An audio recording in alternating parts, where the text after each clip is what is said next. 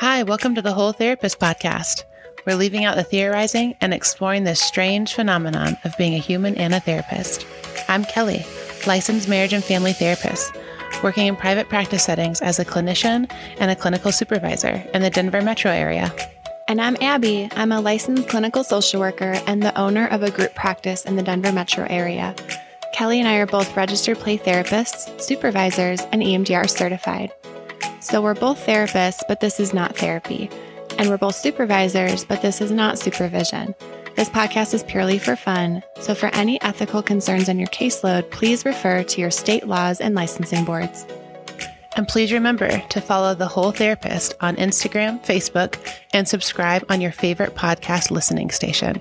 For more resources, blogs, and consultation opportunities, visit WholeTherapistInstitute.com. So come join our conversation while we explore the embodied experience of neuroscience and authenticity in the therapy room.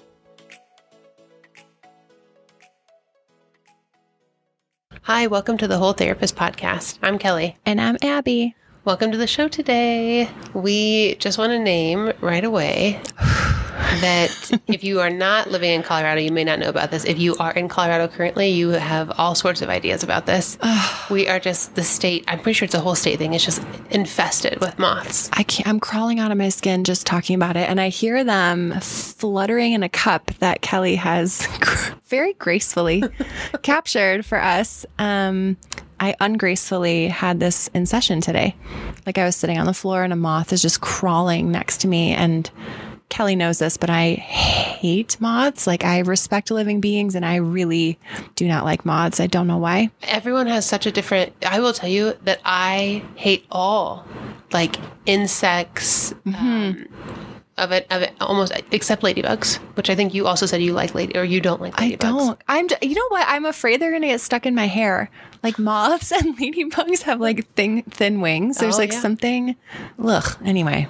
But moths are like one thing where I can deal with them. Um, our colleague that's in the space with us, she had like 10 moths in her office the other day. And so I was like, just go into my office and I'll catch them and then we'll switch back. That is like the kindest thing. like They wait, she must have felt so loved. it was so funny. They were not, t- I counted them. Not all of them were alive. I think there were like four that were alive.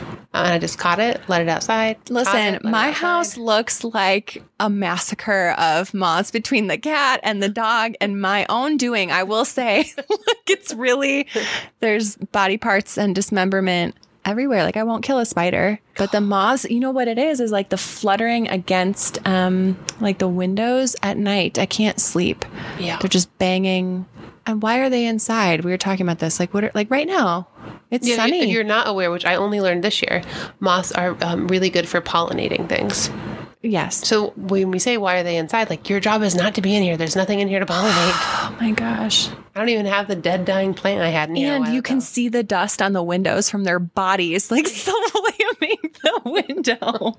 It's awful. Yeah. And we're naming it because we're we're like a little jumpy. Yeah. Um, I think that we're also a little distracted. Yeah. Um, if we hear them or we think that they're somewhere nearby.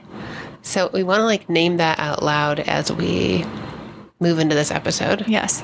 And in fact, I will say that when I was in session last week or the week before, I don't know what it was, there was three moths in here and I caught two of them, but I, I didn't know where the third one was. Mm-hmm. And so I was just kind of waiting for it. They dart out at you. Yeah. So I I, know. it's like, how dare they? right. Yes. So I was waiting for it to dart out. so I had in the morning all adults. So when they walked in, I said, Hey, I just want to let you know I had three moths in here. I caught two of them, but one of them is still in here. And not a single adult was worried. They're like, Yeah, okay. Like we're just all living with him. It's fine. And I'm like, wow, like none of you care. And then, of course, the kids are like, cool, like let's find it and catch it. I'm like, great.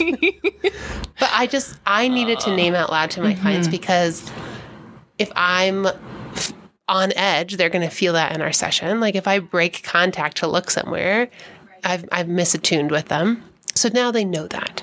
And the purpose of us kind of talking about naming things out loud is that we wanted to talk this episode. We ended up getting um, some feedback from a listener. We got an email from them about a year ago, and then they sent or, uh, or posted a review um, on Apple Podcast. And so we wanted to talk about that because it's visual to everybody. We wanted to kind of name that out loud, and we wanted to tie it into like how that relates to therapy and the therapy space. What a good metaphor. Like, like feedback is like a moth.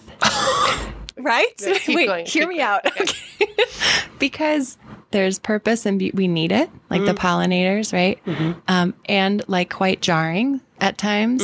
Um, and then how you relate to it can dif- differ on the person. Yes. Anyway, Yeah, I, I could go with that metaphor.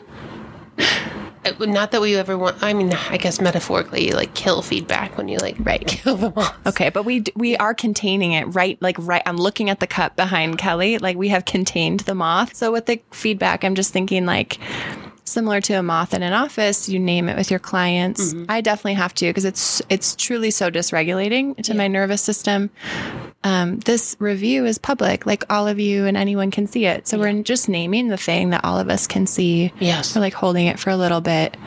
We're not killing it. No. No, but Like, I, I there's think that's a great metaphor, right? Like you, when you do get feedback, Yeah. you could kill the feedback metaphorically. You could contain it, or you can set it free. Yeah. And we will do a couple of those things as I hear the um, sensory sounds of this moth. Yes. Yeah. So I think that what we want to name is that we have encouraged people from day one to give us feedback. And while all the feedback so far we've gotten has been positive, we've really asked people for we've asked people for constructive criticism. Um, and then and we and I think those of you who've been listening for a while know that we want to relationally engage with folks. So it's really difficult when we get feedback but have no way of relationally engaging with somebody to talk through um, what's possible and what's not possible. Yeah. And how those anonymous things or like lacking relational um, comments can leave you feeling, I don't know, I think it's related to our attachment wounds, whether you feel angry or helpless or, but it does lack relationship. There's not reciprocity, there's not conversation. And I think that's hard because without relationship, how can, emergence can't be, at least not with that other. Right. So, Yeah, it's interesting. I'm sure that you've maybe experienced this eh, as you've trained other therapists or you've done trainings because I you I imagine you elicit feedback somehow. yeah, yeah. Um, and I know that early on in the field, like I either left stuff blank or would like give kind of um, just kind of open ended feedback, not really specific. Um, and then as somebody now that trains people, I'm like, well, gosh, like if I if you could be a little bit more specific, I'd love to be able to help on this. Or if if you could tell me who you are, your contact information, like I'd love to be able to Yes. uh, switch something in my training. Um, so I think that as I've gotten further in my career, not only do I value feedback so much more, um, but really value when people can give really specific feedback and feedback that allows you to connect with them. Do you think that it's um, so threatening to do? Like, I'm thinking about when you're training other therapists, how different that relationship is than like a client who has such attachment to their therapist or to a therapist who has such attachment to like a mentor or a consultant. Feedback is really just another word for response or relationship. Like, you should always have feedback with your clients, for example Yes. but how threatening it can be to give like feedback if the relationship because i think it is gabor Mat- Maté who talks about um like the two needs i don't have it pulled up but he talks about the two needs that people have are attachment and authenticity. And you will always forego authenticity to maintain attachment. I feel like that's a, like a Marshall quote as well. i'm sure it is. Yes. Yeah, and how um feedback and authenticity seem to hold hands or something Yeah. Mm-hmm. Well, and I think on that point, I remember one time having to staff um, a case with Marshall, and he was saying, like, I'm always going to try and be relational first to avoid a board complaint, a, a bad review on the website, those kinds of things. And so I think in regards to even this, you know, this person sent us an email um, maybe about a year ago. Unfortunately, it was an email that is either not a real email or not an active email. So we did respond and tried to do relationship first. So yeah, I think s- so. We're not kind of just like talking around about this review in circles. Um, the thing that this review is talking about is the sound quality in our podcast, and specifically, this person has a really hard time with my voice specifically in the podcast. Um, I actually didn't know until this person left a review what AMSR ASMR. ASMR. Yeah, yeah. Right. Still, I'm like, um, I had to look it up, and I was Yeah. like, oh, interesting. And so they had left a review about that, and really wanted us to change the Yeah. sound of, of kind of how we do the podcast. And you know, Abby and I spent a lot of time talking about because we do want to make this podcast as accessible as we can to folks. Mm-hmm. Um, we want to implement feedback whenever we get it. But the reality is two two pieces that come up for me. One, the time and the resources. I mean, you literally got this program when we first started, had Yeah. never, as far as I know, opened it. Yeah. And then just learned how to use the program on your own via Google or Definitely. YouTube. Yes. Yeah. Yeah. Yeah. um so like we're not professionally trained Oh, no. on on how to do a podcast or how to edit the podcast. Um, I think that you've done a phenomenal job up to this point. But the other point to that is, is we try not to do a lot of edits because the whole point of this podcast is to show up authentically. Yes. Yeah. It's so true. It's like so similar to a beautiful moth. what you decide to do with it is kind of I think it's really important to hear the feedback. And my hope is anyone who gives us feedback on the podcast would feel very heard. And what you choose to do with it is up to you as a therapist. You know, when this happens with clients or consultants, or, and it's true, like we, this is kind of a passion project for a few years now, and we love being with you all. And our time and resources are like pretty limited. We don't have, you'll notice there's like no dildo ads on here to like make money or like no one's going to listen if we have like the ads that would make us money or like BetterHelp stinks. Like I don't want to partner with, you know, so I think that in order for us to be authentic, we've just had to make some choices around doing it ourselves for now. And, um, and you can't make everyone happy. Like I think that that's a big piece with feedback. Yes. Yeah, in fact, we were talking um, as we were getting ready to record today. Like a big piece of when we're thinking about this in the therapy space is we're not going to be a good fit for everybody. We can't meet somebody's everybody's needs No. walk through our door. Right. Um, and and that I think as a new therapist for me personally, I really believed that like I could help everybody. Yeah. That um, I would just bend and mold, and like I can meet everybody's needs. Uh, I think that came from like my own personal history, um, and over time, like doing my own work, and also just really getting in a groove of like what I enjoy doing and feel comfortable with, I can say, like, actually, this is how I do things. Here's how I practice. If that fits with you, great, let's ride on this together. And if it doesn't, then definitely find somebody else that's going to fit with Yeah. you. Right. There has to be such a sense of security though to like really hold because because I think of it must be like a thread of narcissism to have a belief that you can be good for everyone mm-hmm. or contort to shift to be what everyone needs or Yes. um, I totally struggle with that too. Like, still, that will come up um, when things start to, they feel like a good fit in the beginning and something shifts with a client or a consultee. Yeah. And just continuing to come back to the ground of like, maybe we have gone as far as we can go. Um, and that's okay. Yeah, I think that's a great point that you could be a really good fit to begin with. And in any relationship, you grow in different directions. Yes. Right. I think that um, an example I will share is pretty early on in my career, several years ago, I had had a guardian bring a child to therapy, and this child had gotten in trouble, and the guardian had said, like, "Hey, I want to check in with you. Um, when they go back to your session, they're not allowed to play with any of the toys, um, and they can't do any playing with you back there. Like, you can only do talking." And I remember in that moment being like, "Wow, this is this is a time where I have to like decide." What kind of therapist I am. And I decided in that moment, like, I am a play therapist. That who that's who I am authentic. Why can I not say the word today? Authentically. Authentically. that's who I am authentically. If I were to have gone in and like set that rule for that kid or changed who I was, it would have been more dysregulating. Now, it was really scary to have to set a boundary and say, we're not matching on this request Yeah. you know, but in a very relational and kind way. I validate that person. That totally makes sense. I get it. knowing what was going on. I hear that you're exhausted. Unfortunately, like this is the approach that I know works. Yeah. And so I'm not going to change my approach. So if the kid comes back, I am going to use play, but you have the choice to not allow the kid to have the session. And that person chose to not have the session. Yeah. And and you have to be okay with that. Sometimes there's no good option, and you just have to choose like what option am I willing to sit with. Yeah. Does it feel true that like giving like that so that client's parent, I'm thinking about Siegel, how he talks about differentiation and linkage is like our needs for secure attachment or security. Hmm. And that sense of self and connection. Mm-hmm. It's like, could it be true that giving feedback is just an example of autonomy? Like that person had a different thought and feeling than you did.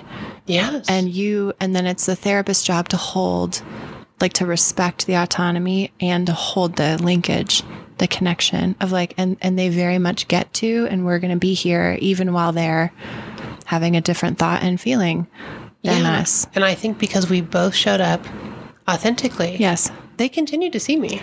Right. It's like not like that's the kid never came back. Like that's the unfolding emergent thing of relationship is like, and we get to keep finding out what happens next together.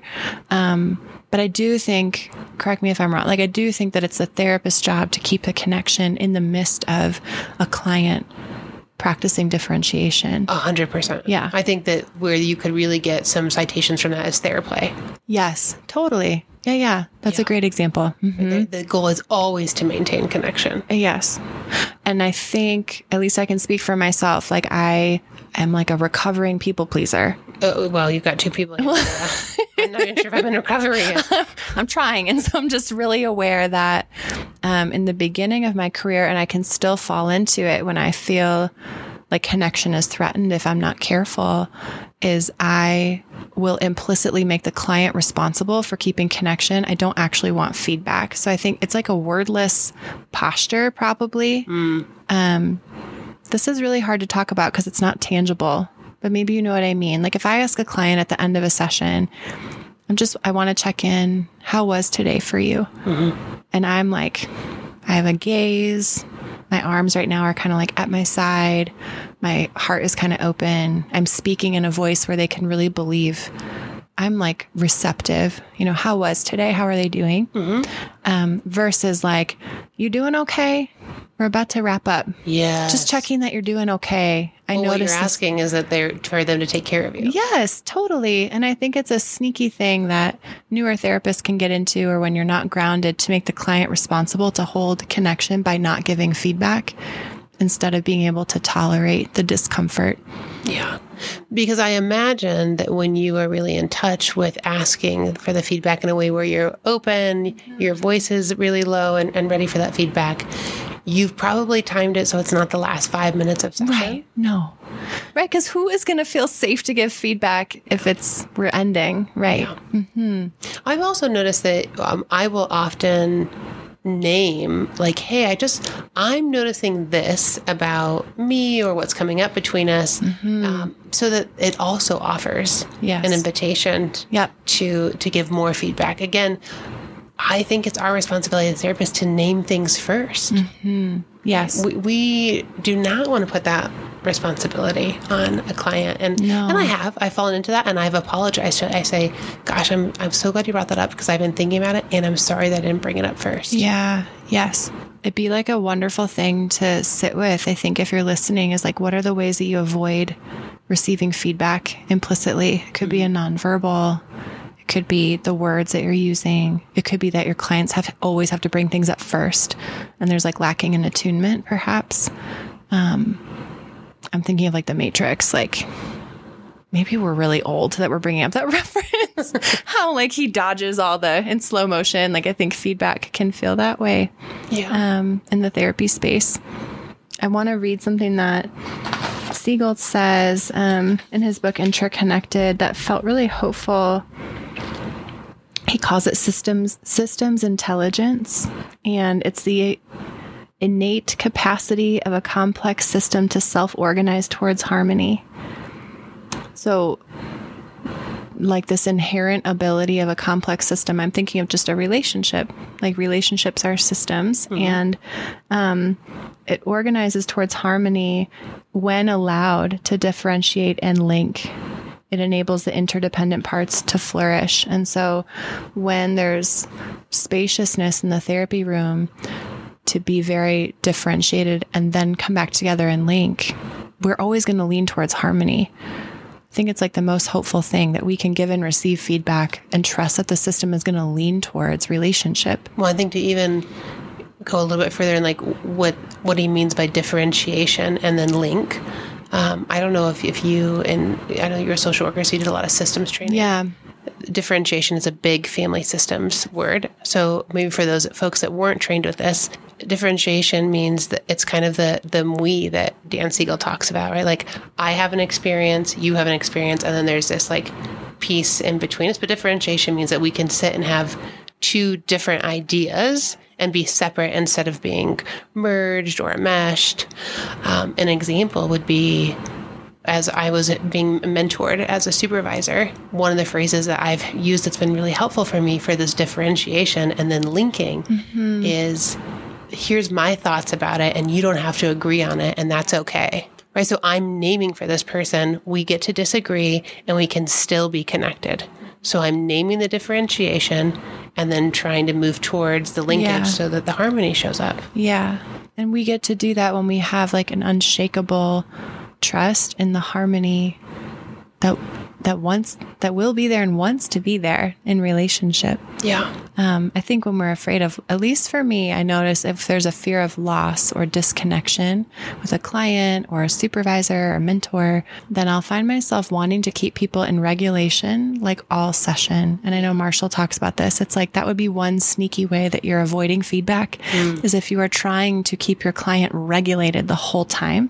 It's very agended and you're not leaving room for them to say like no i feel bad yeah. like i feel awful and quit making me try to feel better or yeah i just think that it's performative or what's reminding me Robyn Gobbel just recently posted mm. about how important it is that we allow kids to get dysregulated and invite that because then they get to touch in on our regulation and that's literally how the nervous yes. system is formed right right yeah. Otherwise, there's not authenticity. Yeah. So if you're giving lots of strategies or even reflections, like somatic reflections about dysregulation, but your agenda is to bring them in into their window without allowing them to just be exactly as they are, um, you're probably avoiding opportunities for feedback. Yeah, and I think to bring even home back to this review mm-hmm. is one is certainly is vulnerable to like bring it up. Um, and, and when you start talking about like, oh, what do people worry about when receiving feedback.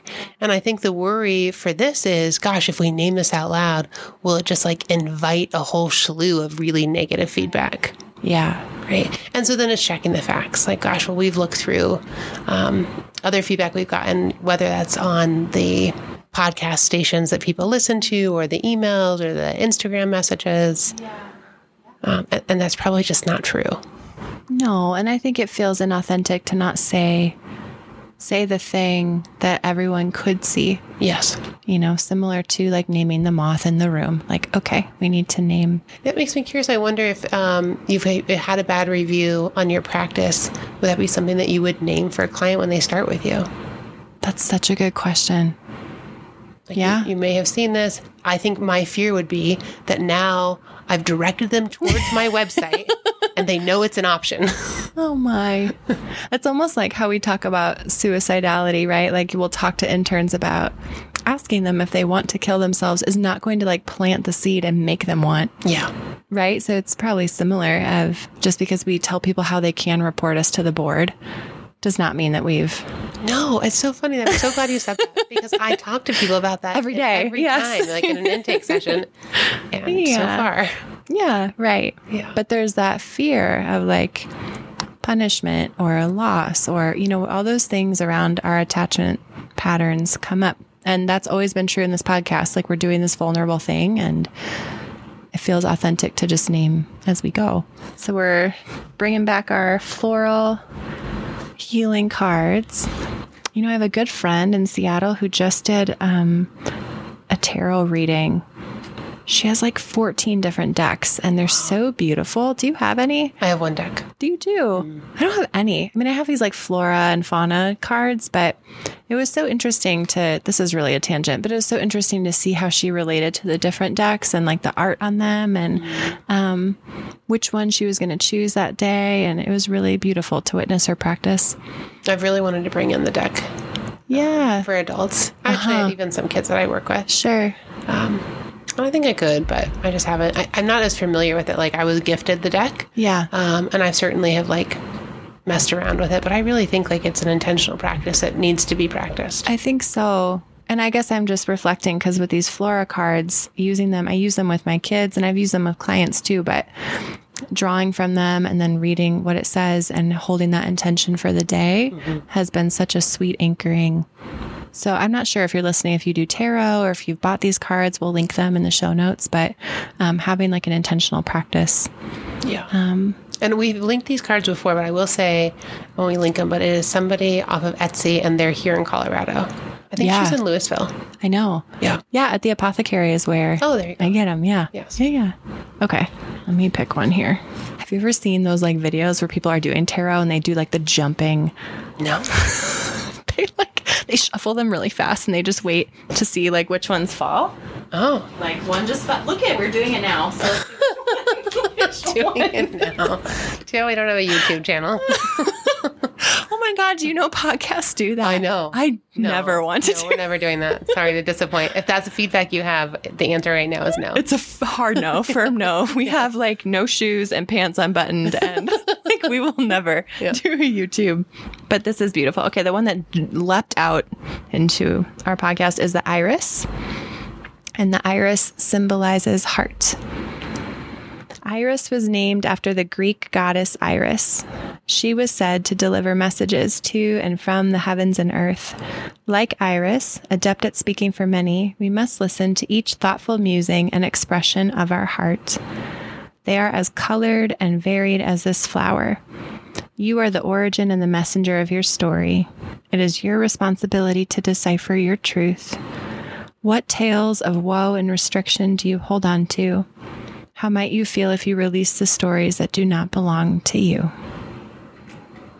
It is your responsibility to decipher the truth. Mm-hmm. Thanks for being with us.